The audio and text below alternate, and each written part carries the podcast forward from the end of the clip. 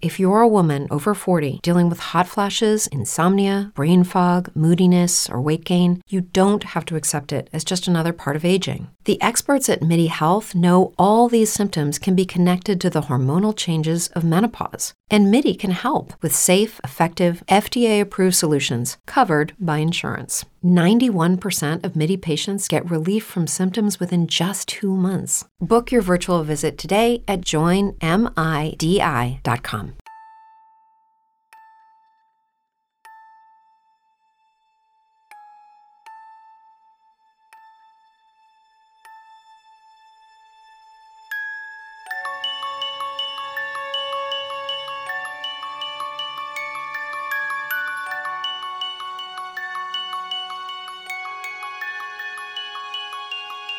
Hey everyone, it's Jen. And this is Lindsay.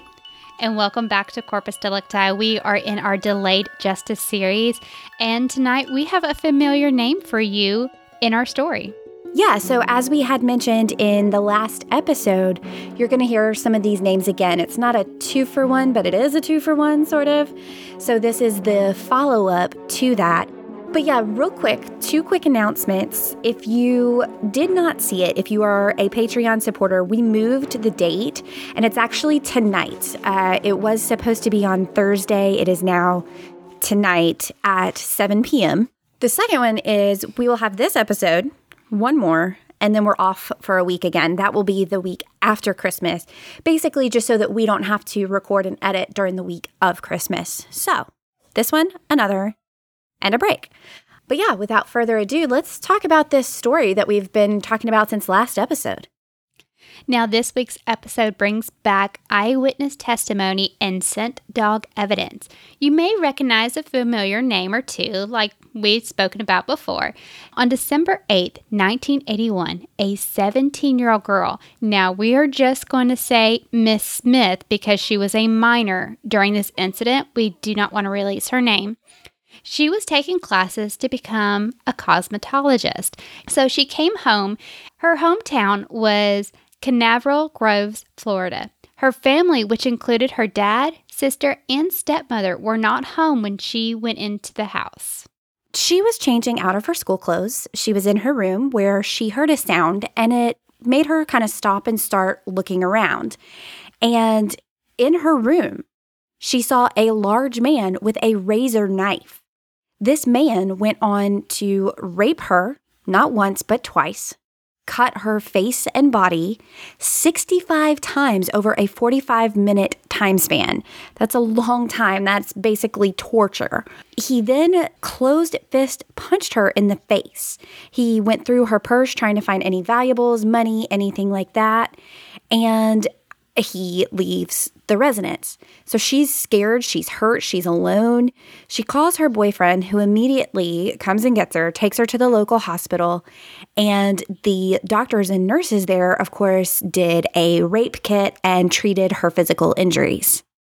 So the police were called to the hospital where she gave the best description as she could. Now remember, this was a very traumatic event for her. She's tortured essentially for a little bit over an hour getting all of these cuts.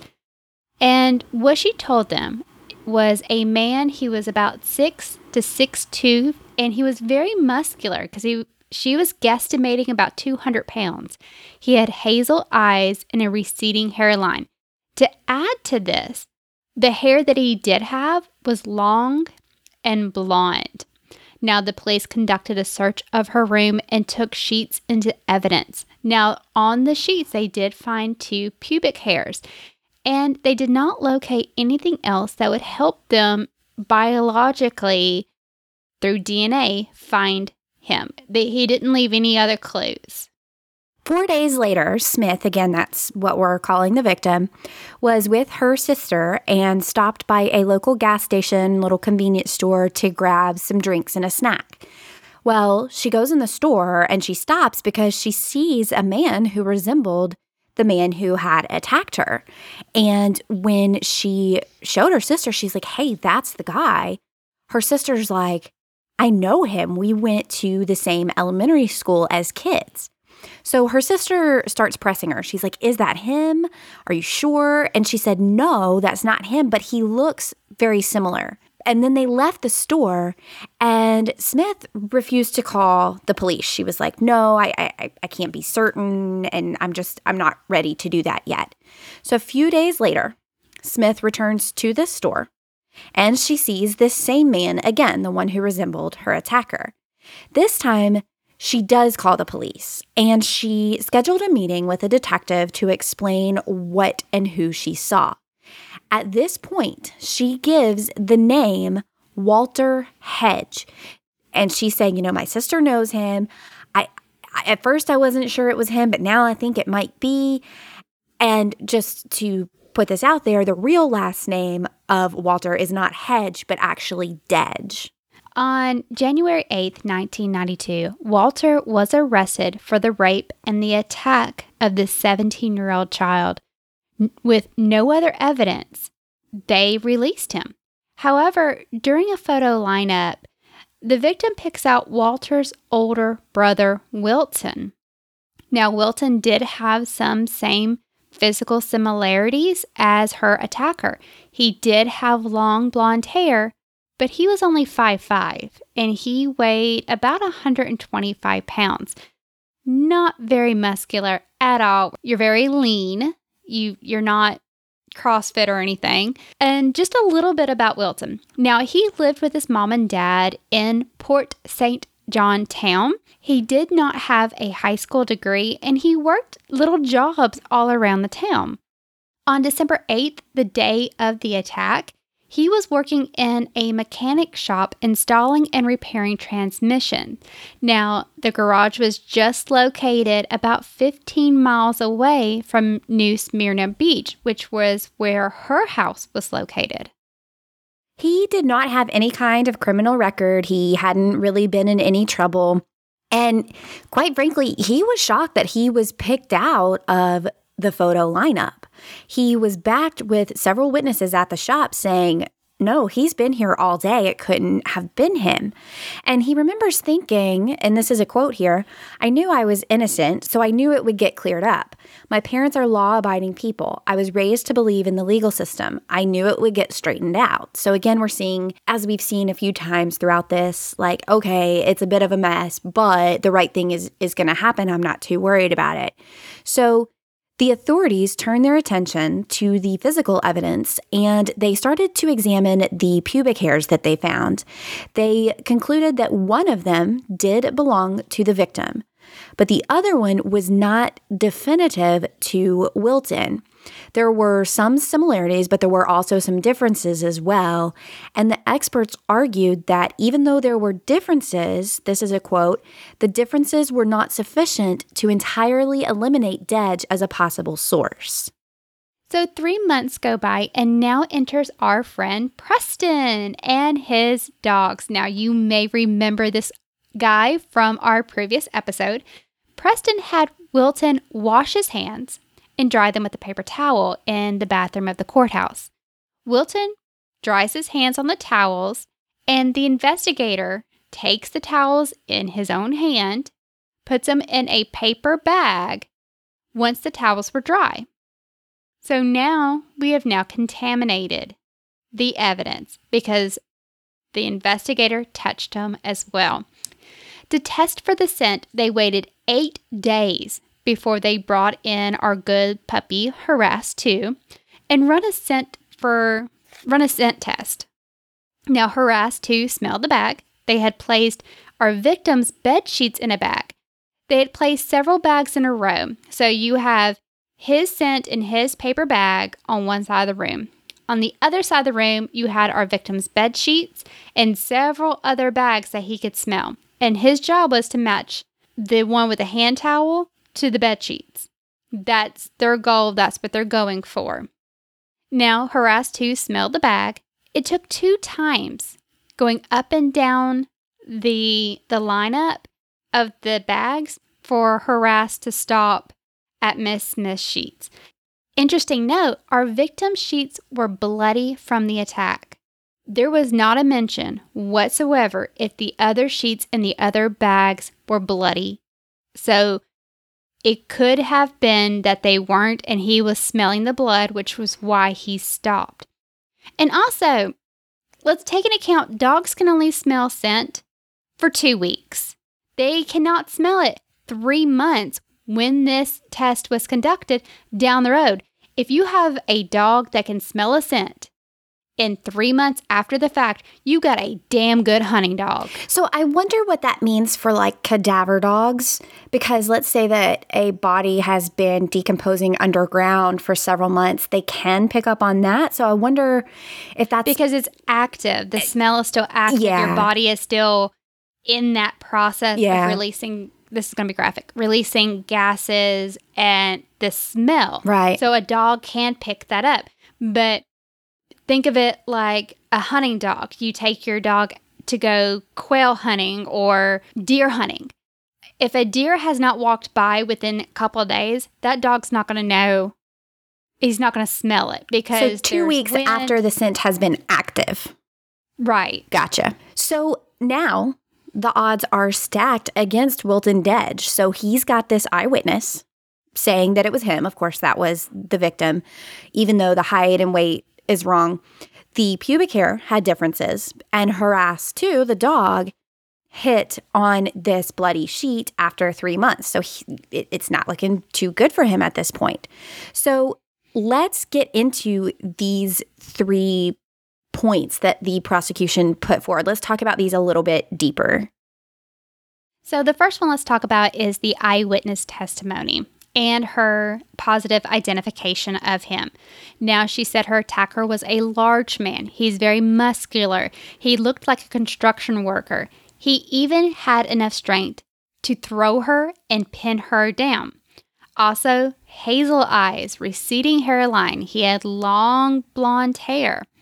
In one statement to the police, she even thought he was bald. So you want to imagine like the halo situation that sometimes men get where they grow ear or grow hair up to their ears but not on top. And also, he's only an inch taller than the victim and he has blue eyes.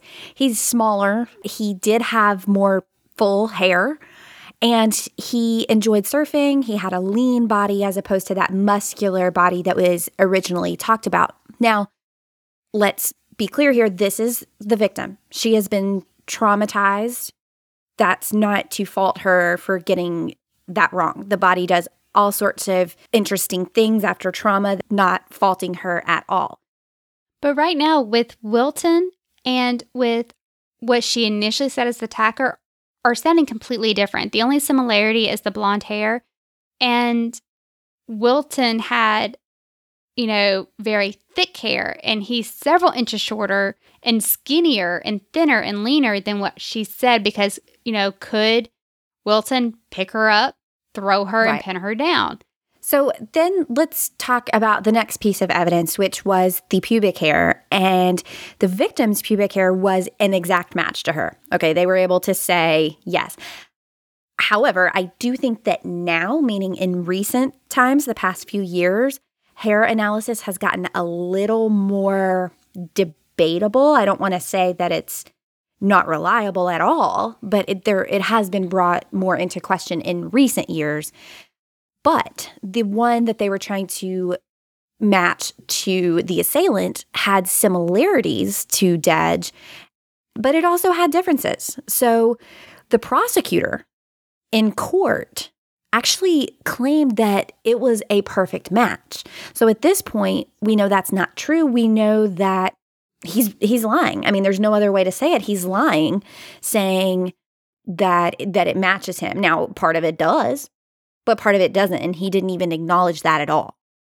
Now, part of it may match for male, it may match for his ethnicity, and that could be the similarities they're talking about. But what it doesn't match could be texture or color. It, there's so many other things that went wrong with this. Now, for the third point, is the dog. Dog scent hits for criminal trials has never been confirmed science or proven to a way that IDs people. They are a true asset when locating a missing person since the time they are brought in or very soon after the person actually goes missing, not three months down the road. Also, drug dogs, again, are amazing. They do a great job. But the drugs are there. It's an active scent. And in researching this, I fell into the biggest rabbit hole you could about dog scent. I found that a dog is more likely to hit a certified trained dog with a certified trained handler can detect it if it is less than two weeks old. The more time that passes, the more it dissipates. Think of like a soap or a shampoo or a lotion because when you put it on, it's a really strong smell, but over time it dissipates. If the assailant had a certain shampoo or a certain lotion on or deodorant on, that's going to affect it. And if our pinned guy, the guy that they arrested, had the same type of deodorant, that could play into effect. But the older the scent is, the likelihood of a dog hitting correctly greatly diminishes. And the defense tried to debunk this whole dog evidence, and the judge just flat out denied the motion, wouldn't even hear it. So, on the flip side, let's talk about the defense. We know that they are fighting the dog evidence with a lot of the talking points that Jen just brought up. And they bring in four witnesses who testified that Wilton was in the garage working on transmissions all day long. And the shop owner himself even said, Hey, when I closed up for the day, Wilton was there and we all went for drinks afterwards. So it's not even like he was with us just during work. I'm talking the entire day we knew where he was. Also, the garage was relatively small and it was estimated to be about the size of like a regular house lot. And it would have been very noticeable if someone left and returned from the shop. They would have heard the car, they would have seen him come and go. And Wilton also was never seen with blood on him. The attacker cut Miss Smith 65 times with a razor type knife. So We've also talked about this in some of our episodes. It's conceivable that the blood would have been transferred to the attacker during the attack, which we talked about in the episode with the mother and son, where the mother ended up going to jail because of that. And also, an attacker using a knife, oftentimes they get cut as well because, like Jen said back in that episode, the force of the knife it, your hand slides down, you've got slippery blood, and they get cut in a lot of scenarios too. And no one saw any blood on Wilton throughout the day. The jury, after hearing all of the evidence, the witnesses, the dog testimony, and how it was, you know, quite frankly debunked in the trial, only deliberated for four hours. They came back with a guilty verdict for rape and robbery. He was sentenced to 30 years in prison. And we're going to find out a little bit more about him and his case and his fight for justice when we get back. Brain fog, insomnia, moodiness, weight gain. Maybe you think they're just part of getting older, but MIDI Health understands that for women over 40, they can all connect to menopause. It's at the root of dozens of symptoms we experience, not just hot flashes. MIDI clinicians are menopause experts, offering safe, effective, FDA approved solutions covered by insurance. 91% of MIDI patients get relief from symptoms within just two months. Book your virtual visit today at joinmidi.com. Brain fog, insomnia, moodiness, achy joints, weight gain. Maybe you're thinking they're all just part of getting older, or that's what your doctor tells you. But MIDI Health understands that for women over 40, they can all be connected. Hormonal changes that happen during perimenopause and menopause are at the root of dozens of symptoms women experience, not just hot flashes. MIDI specializes in compassionate care for women in menopause. Their solutions are safe, effective, and FDA approved. Plus, they're covered by insurance. A convenient telehealth visit with a MIDI clinician can be your first step to getting personalized care. They'll tailor a treatment plan for your symptoms and health history so you can get back to feeling great. 91% of MIDI patients get relief from symptoms within just two months. When your body changes, your care should too. Book your virtual visit today at joinmidi.com. That's joinmidi.com. Lucky Land Casino asking people what's the weirdest place you've gotten lucky? Lucky? In line at the deli, I guess? Aha, in my dentist's office. More than once, actually. Do I have to say? Yes, you do. In the car before my kids' PTA meeting. Really? Yes. Excuse me, what's the weirdest place you've gotten lucky? I never win and tell. Well, there you have it. You can get lucky anywhere playing at LuckyLandSlots.com. Play for free right now. Are you feeling lucky? No purchase necessary. Void where prohibited by law. 18 plus. Terms and conditions apply. See website for details. Right, guys, welcome back. We're going to get a little bit more into Wilton's appeal and process for justice. Now, his parents began the process of his first appeal. They claimed the scent testimony was faulty and should have never been used. They argued that Preston was not the expert in the field. Another court, the appeals court, reviewed the appeal and offered the opinion that the trial court was the determining factor if a person's really an expert. So you're in court, your first trial, that judge has to say yes or no, I'll accept it as expert testimony. But the court did say that because the trial court failed to review the defense evidence against the expert, Wilton was allowed a second trial. And he went back to court in August of 1984. The defense geared up and studied hard on scent testimony, and quite frankly, they were prepared to fight. They looked at Preston's testimony for other trials, and that they saw that Preston would, quote, say just about anything. His previous testimonies were inconsistent, in some cases, absolutely outrageous, and unsupported in a great number of other causes. So, enter here the last episode because we talked about this already and how another judge flat out said, you know, this guy is just a complete quack. You can't trust anything he says. This is, he's doing this for money and no other reason, basically. So, this is where the last story greatly ties into this one because they're going back, and that's one of the cases that they looked at to determine, like, hey, this guy's track record is actually pretty terrible. Yeah, I think it was the Arizona Supreme Court that called him a charlatan.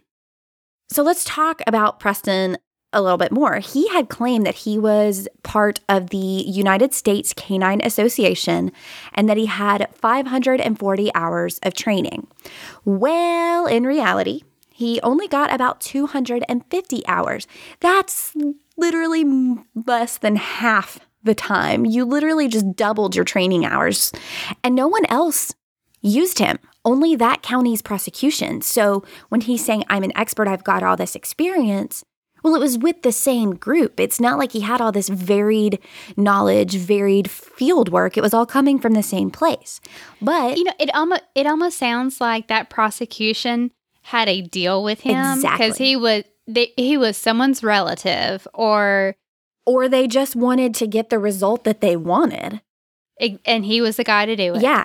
But even the prosecution who used him never validated his claims or confirmed his findings. So they were like, look, we're going to bring you in, but we're not going to stake our own reputation on it. Whatever you say, that's on you. So Preston also claimed that Harass 2, again, if you're just joining this episode and you haven't heard the last one, Harass 2 is the name of the dog. There was Harass 1 who passed away, and then Harass 2. And he said that Harass 2 can even track a six year old scent, track a subject over asphalt up to three weeks after a crime, and even tell where a person entered and exited a building. So, if any of you out there hunt, that would be awesome, right? That would be a really handy dog to have. You could just follow the, the scent of the deer right through the woods, and there you go. I mean, Exactly. I mean, or even a missing person. yeah. Wouldn't you just love to have this incredible dog? But as Jen said, evidence does not support that. Research does not support that, at least that we have found. We've found a lot to the contrary. But Absolutely. Now, the defense was absolutely ready for Preston.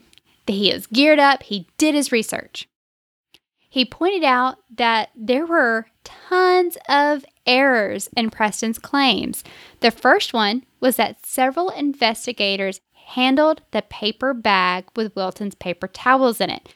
Not only that, they stored it in a storage locker next to the bloody sheets. They were right there next to each other. Jeez. Now, Preston just responded that the scent could not possibly transfer through a paper bag.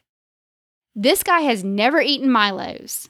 or McDonald's Because- or anything for that matter. Matter. I mean, you can smell the food inside of a Milo's paper bag from a half a mile radius, and that's the best burger you'll ever have.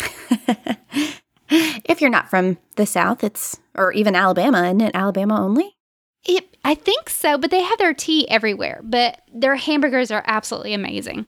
Then the defense brings up that Preston's dog supposedly can smell scent through a suspect's leather shoes on asphalt, but he's saying smell doesn't transfer through a paper bag. So, how does that work? You're saying that six weeks later, you can smell something, but you can't smell what's in a paper bag. And Six years, six years later. yeah. So, he's faced with these questions and he has to admit that, okay, those two things are ridiculous. My bad. The prosecution had an ace up their sleeve. Now enters the jailhouse snitch. Of course. You have an innocently convicted man because there are crap experts for the defense. They get a retrial, and always during the retrial, they have a jailhouse snitch. Well, this one's name is Clarence Zacke.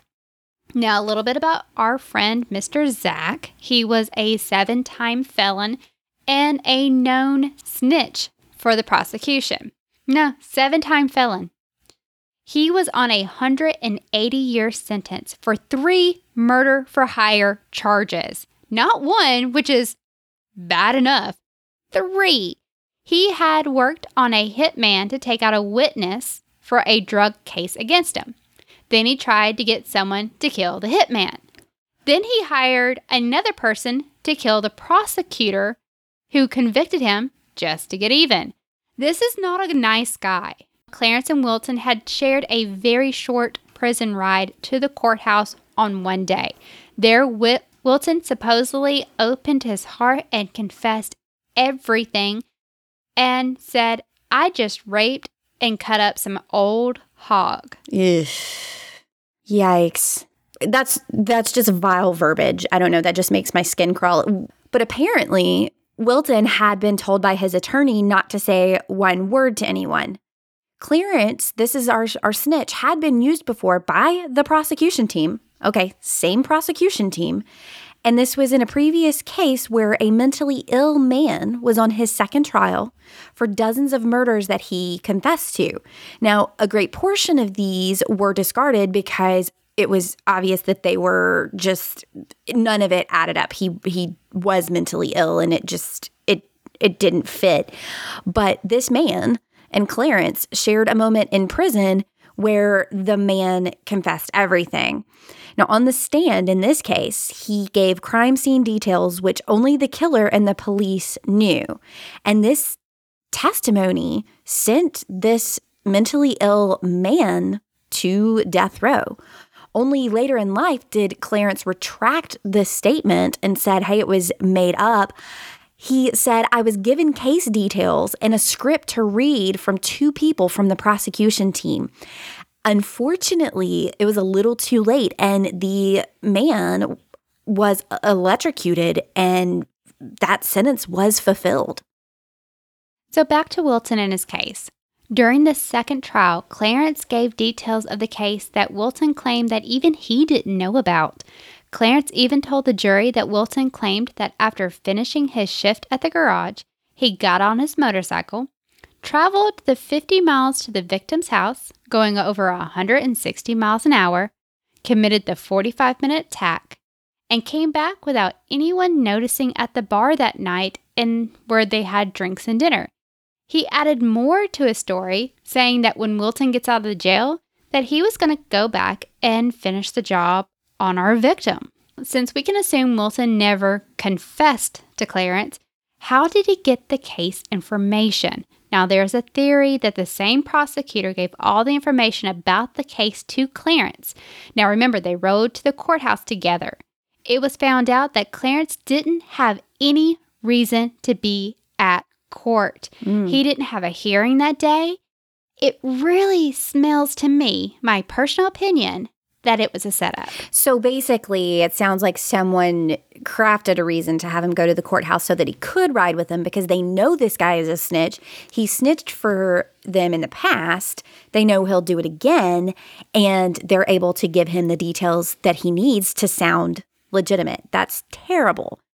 Now, of course, the prosecution denies any wrongdoing or misconduct. Clarence was granted his request after his testimony because, you know, he's not just going to do this without, you know, you scratch my back, I scratch yours type thing. And this time, Wilton takes the stand himself. He calls Clarence a bold faced liar and reiterates how all the physical characteristics of the attacker are completely different than his own.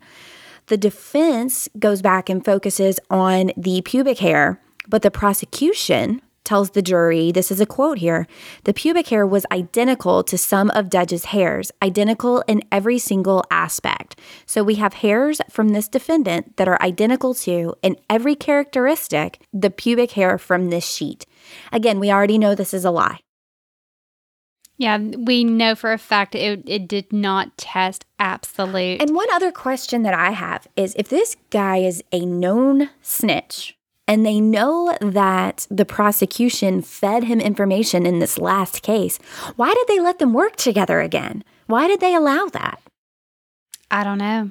I mean, this court system has had issues. This is the same court system that tried and gave a guilty verdict to our last guy. Yeah. So I mean, this system, this well, It's broken. it may just be. It is. It's absolutely broken at that time. Yeah. Or during the time of this trial, it was definitely had some faults.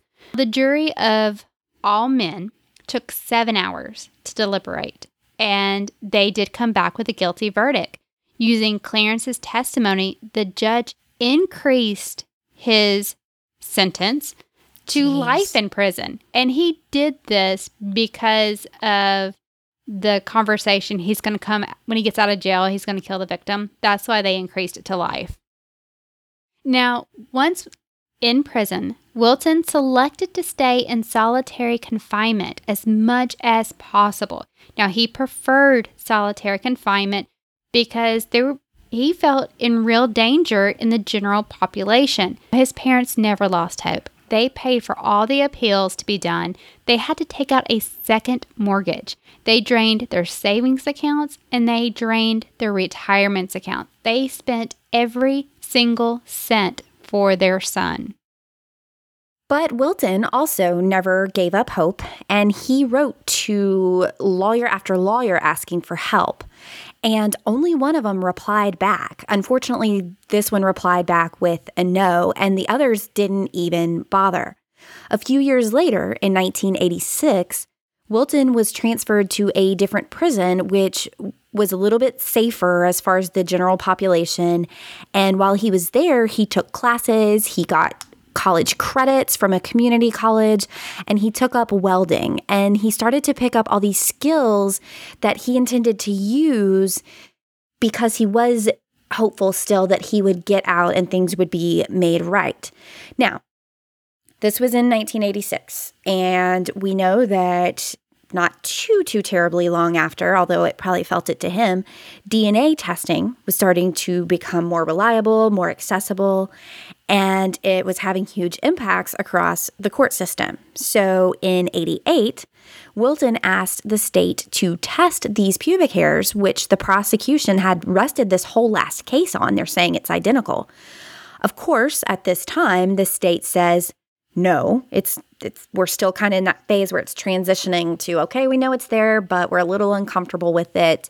And 6 years went by before Wilton decided to reach out to the Innocence Project. After that initial contact, it took three years, but Peter Neufeld took on his case in 1995.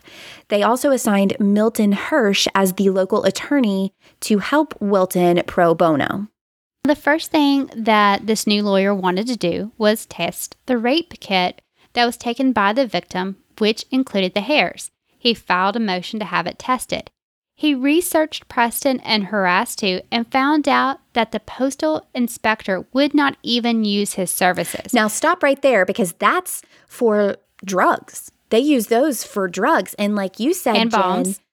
And, and bombs, yes. And like you said, those are active scents. Those are not what we're talking about here where time has passed. And so they won't even use him for active scents. That says something. And the reason why they didn't is because it came from an internal investigation in 1983 by the Special Investigations Division of the Chief Postal Inspector's Office. So it sounds like they already had issues and they had questions. So they did this big investigation into Preston and decided, you know what? He's not worth a hill of beans. It was also uncovered that Preston helped wrongfully convict 40 other cases. 40 people, if it was a single defendant case, went to jail, maybe wrongly because of his dog and his treatment or his testing. Preston since has been disgraced and discredited. But unfortunately, none of this happened until after Wilton's second trial. So now let's get into the DNA. Okay, now Wilton would have been the one of the very first people to ask for DNA testing in the state of Florida, which would include a long legal legislation fight. Now, legislation allowed for DNA testing for people already convicted to prove their innocence on appeal. For sake of time and to keep you listening, because it was a huge, long out legal battle, just know that the prosecution fought to hell and back not to get it tested. To the point, the judge looked at the prosecution and said to them, and quote, Let me ask you a hypothetical question. If you knew with 100% certainty that this man was absolutely innocent, would that change your position on the case? The state assistant attorney general responded with no. So at this point, it's very clear that they don't care about the truth. They don't care about putting an assailant behind bars. They care about their credibility. And that is absolutely infuriating. The DNA testing was finally approved, and the results concluded that Wilton, surprise, surprise, was not the donor of the hair or of the biological evidence in the rape kit. But remember the legislation that was passed. The state argued that since it was passed after Wilton's request for DNA to be tested, it can't apply to him. So here we go back into another legal battle. It took three more years of fighting the courts, but Wilton was able to walk out of the jail a free man on August 12th, 2004. This was after serving 22 years in jail. Now, to even to add insult to this already hurt family, they were broke because of the extensive legal fees. Wilton filed suit with courts, but lost for post conviction relief. He had to take it to the legislator, and finally, he was awarded $2 million in 2005. But when your parents both spent all of their 401k, all of their retirement, all of their savings, you don't have a 401k. You don't have a retirement plan because you were in prison for 22 years. Right. That 2 million is nothing. yeah, absolutely. Uh, he will be working and scrapping for money for the rest of his life. I am just absolutely floored by the fact that Preston alone caused 40 people who were later found to have been wrongfully convicted to go to prison. And that was 40 people who were determined to have been convicted on his testimony, not just, oh, he participated in their case, but the jury said, oh, that man convinced us. Or more yet, 40 people who went free Yeah. who should have been behind bars. Absolutely. That's terrifying. It's infuriating. It's just I mean, there's no words. It's it's very very sad. And you know, a victim went without justice for 22 years as well. And like you said, as of I I mean, at that point they I'm not sure if they've actually caught the person yet or not, but if they haven't, that's somebody else running around out there. Yeah, I could not find anything about the true person getting caught. I I don't you know maybe they're sitting in jail right now and there's not that CODIS hit. Yeah. And maybe hopefully they're in jail and they just haven't been found out yet. That is my biggest hope. If not, it scares me to death to think that someone like that is still out here. Well, and with that, and I'm no expert, but you just randomly showed up in someone's house, cut her, stabbed her basically 60 some odd times. To me, that doesn't sound like someone who just did it in the heat of the moment. You went out looking for that. So, my guess would be is that that's a repeat offender. That's not somebody she knew that was mad at her. Otherwise, she would have been able to identify them and say, oh, that was, you know, whoever. So, that's that's really scary. And we're talking small town Florida towns. We're not talking Miami. We're not talking Orlando. These are small community towns. Clearly, you can see the tie in from the last case since both of these men were among the 40 people that Preston and Harass 2 sent to jail when they were actually not involved. But we do have a new Patreon supporter that we want to welcome to the club. Mikkel, we want to thank you so much for your support. Your goodies have been mailed. You should have them soon. And hopefully, you will be able to join us tonight on Zoom at 7 p.m. We're going to post the link. Hopefully, by the time you hear this, it'll be posted. But we look forward to chatting with you soon.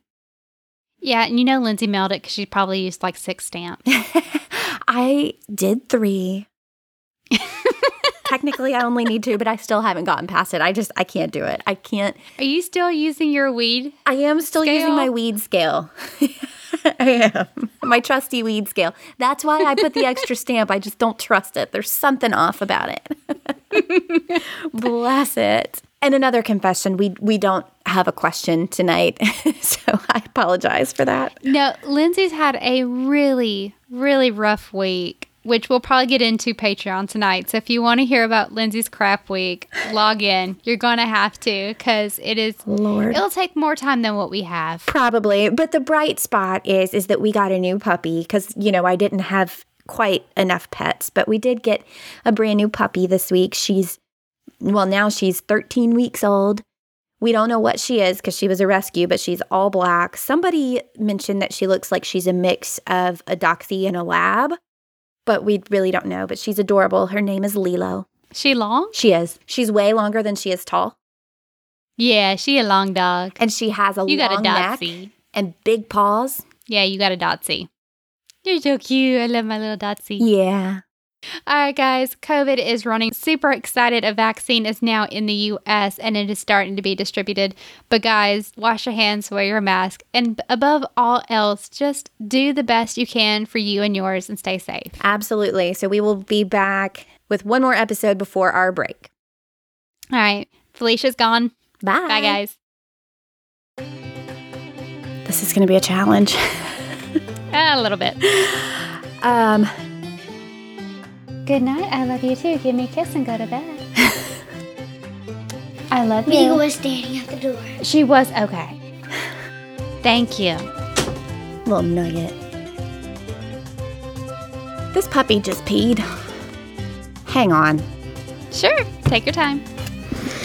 Really? Really? You just went out. He did have a high school. He did. Three months go by, and our good friend Preston. Hey, buddy. What's up? Yes.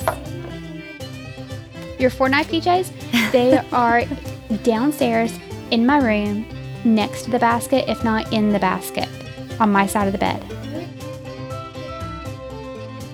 Harass 2 scent, or dog scent hit.